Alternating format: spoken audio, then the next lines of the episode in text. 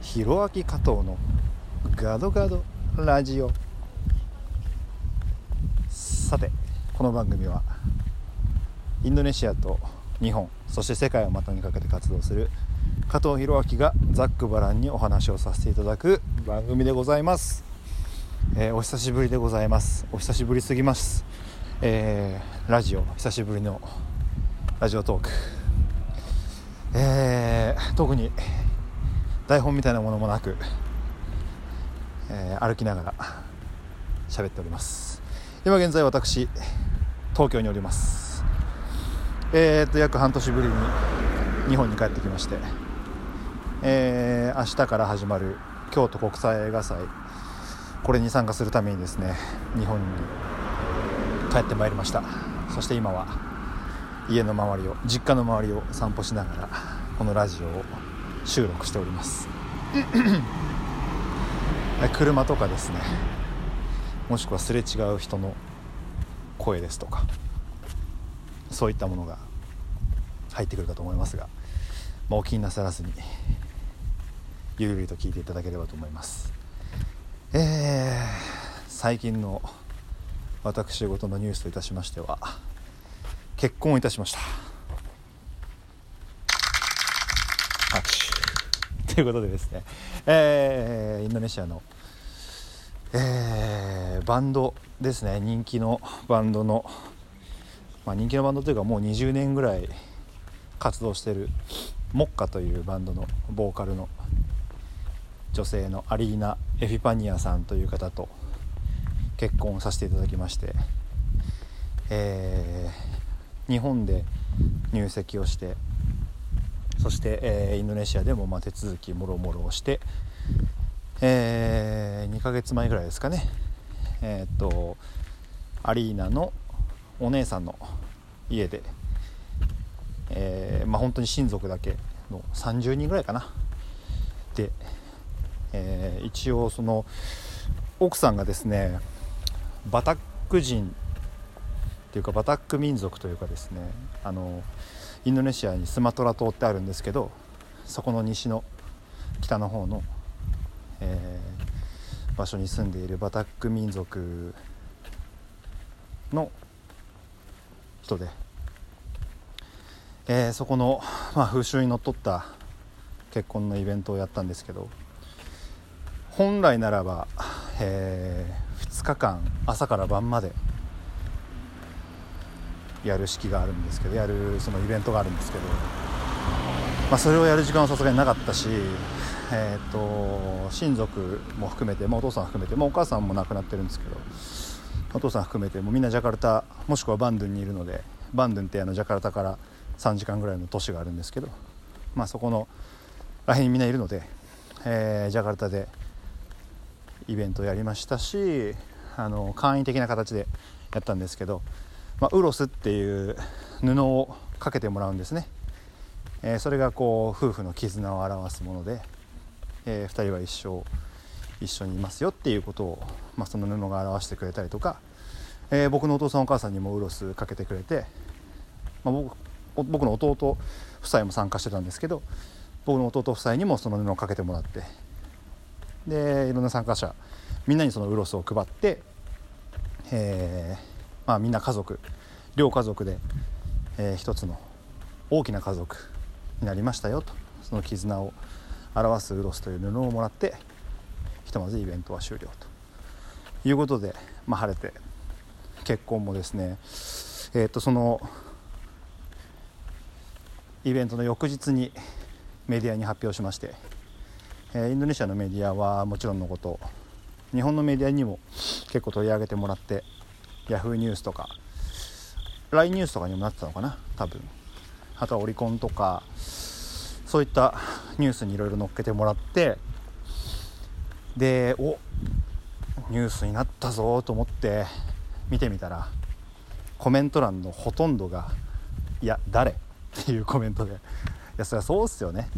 加藤弘明インドネシアのアーティストアリーナさんと結婚っていうタイトルだったんですけどやそのタイトルを僕が第三者で見たらいや誰？誰も知らない。どっちも知らないけどって、まあ、多分なると思うんですよね、まさにその現象が起きててコメントにもそれががっつり書いてありました。それからよくあったのがねアリーナをアリアナと見間違えて加藤弘明がアリアナ・グランデと結婚みたいな。いやあんなわけないでしょっていうのがあったりとか。あとあったのがニュースの加藤茂明君かと思いました。って言われましたね。加藤茂明結婚いやそれニュースには間違いなくなるだろうけどもっと大々的なニュースになるでしょそしたら。そんな23個の記事じゃ収まらないでしょっていうね、えー、そんなこともありましたけれどもまあそれを経てですね、えー、晴れて結婚しました。ありがとうございます。私事ですがこのラジオトークで改めてご報告させていただきました、まあ、これからもですね、え、まあインドネシアを拠点にまあ日本もそうですしその他の国々にもこう活躍の場をね広げていけるように精進していきたいと思いますので今後ともどうぞ応援の方よろしくお願いいたします。で最近はといえば、えー、その結婚してすぐに、えー、インドネシアにスラウェシ島っていう島があるんですけどうんインドネシアのまあ東の方ですね。はい。そのスラウェシ島にパルっていう場所があって、えー、地域的にはパルシギドンガラっていう 全部カタカナなんですけど場所の名前があってでそこがですね1年前に、えー、ちょうど1年ぐらい前に、まあ、大きな地震があってでそれによって津波が起きてでさらに液状化が起きてかなり甚大な被害が出た地域があるんですけど、えー、そこにですねまあ、1周年のメモリアルイベントということで、えー、行ってきましてえー、っとねその1周年のメモリアルイベントの2ヶ月前ぐらいにそのメモリアルイベントのプレイイベントっていうことで1回加藤弘明のトークライブっていうことで現地に行って、えー、まだ仮設に住んでる人だったり、えー、集団でまだテントに住んでるような人たちもいるんですよ1年経ってるのに。そういう人たちのためにですねそのキャンプ地に行って歌を歌ったりトークをしたりそれから現地で活動している NPO NGO 法人 NPO 法人ですねとか NGO それからまあ JICA さんとかですね、えー、そういった方々、まあ、赤十字とかもいるんですけど、まあ、そういった方々向けにトークショーとライブもやってやっぱり1年も経つと結構いろんな団体の人たちも、まあ、疲れてくる人もいたりとかなかなか娯楽があまり多くなかったりとか、まあ、大変なことも多い中で、えー、僕の歌を聴いて少しでも元気になってもらおうっていうかね、うん、力を与えられたなっていうことで行ってきたんですけど、まあ、それも本当に素晴らしい旅になって、まあ、いつも被災地に行くたびに思うんですけど、あのー、東北の時もそうでしたし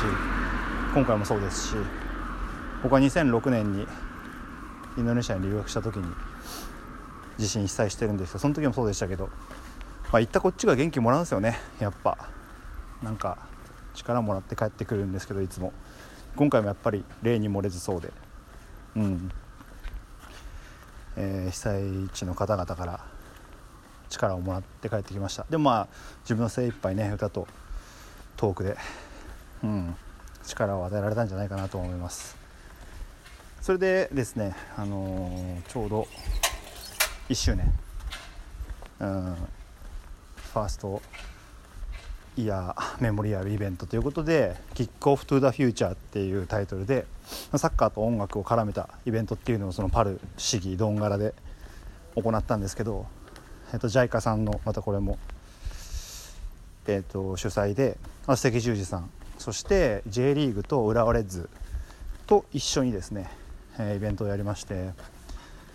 サッカー好きな人は知ってると思いますけど元日本代表の牧誠一郎さん、えー、最後は熊本 FC 熊本かな？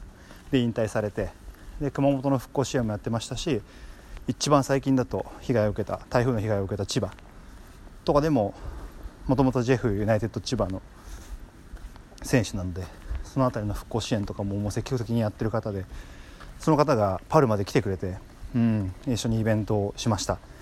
まあ、僕は本当にずっとサッカーやってきたんであの日本代表のフォワードの牧さんと一緒に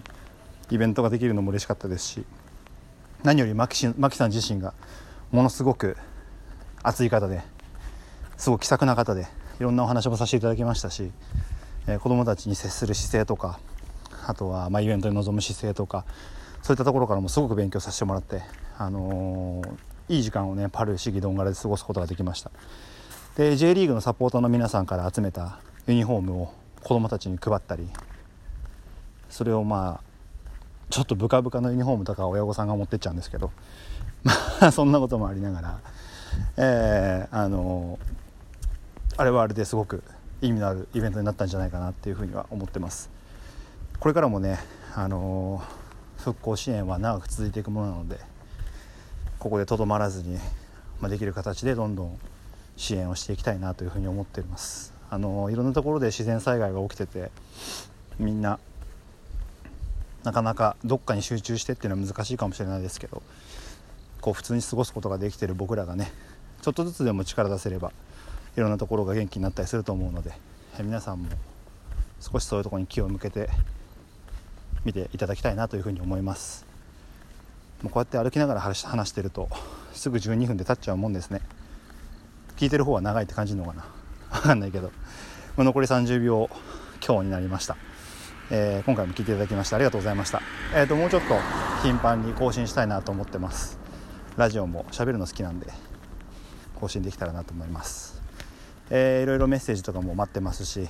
えー、それから SNS でもフォローしていただけると助かります。ひろあき加藤39で Twitter も Instagram もやってます。えー、情報はひろあき加藤 .com にいろいろありますんで見てみてください。お相手は加藤弘明でした。また次の放送でお会いしましょう。ありがとうございました。テリマカシ参拝順パラギ。バイバイ。